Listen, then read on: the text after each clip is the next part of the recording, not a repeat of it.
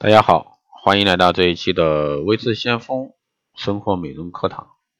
那今天这一期呢，给大家来聊一下润唇膏啊。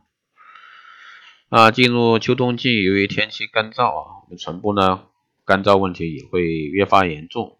随身携带一支润唇膏已经成为我们的习惯。那么，经常使用润唇膏是否会伤害我们的唇部肌肤吗？那，下面呢就来详细讲解一下。那润唇膏不离身，有事儿没事儿呢涂一涂。有统计显示呢，百分之八十的男性表示他们在观察女性时会最先看她的脸，而这百分之八十中，又有百分之九十男性称他们喜欢更喜欢啊涂了这个唇蜜的女性，但是无法对干裂和油色层的唇部浮想联翩。这组高的惊人的数据呢，足以引起广大女性的警惕。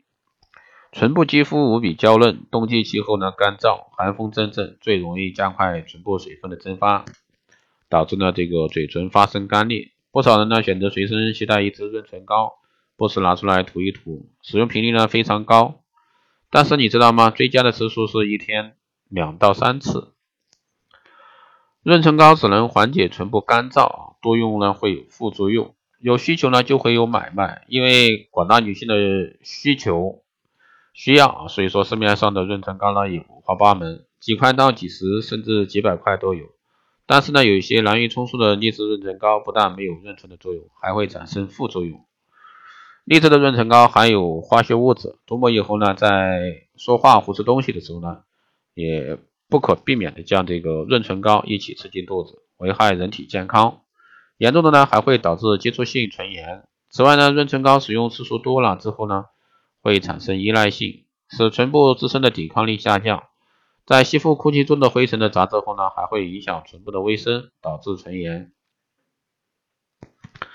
挑选润唇膏有讲究啊，成分的简单呢是最重要的。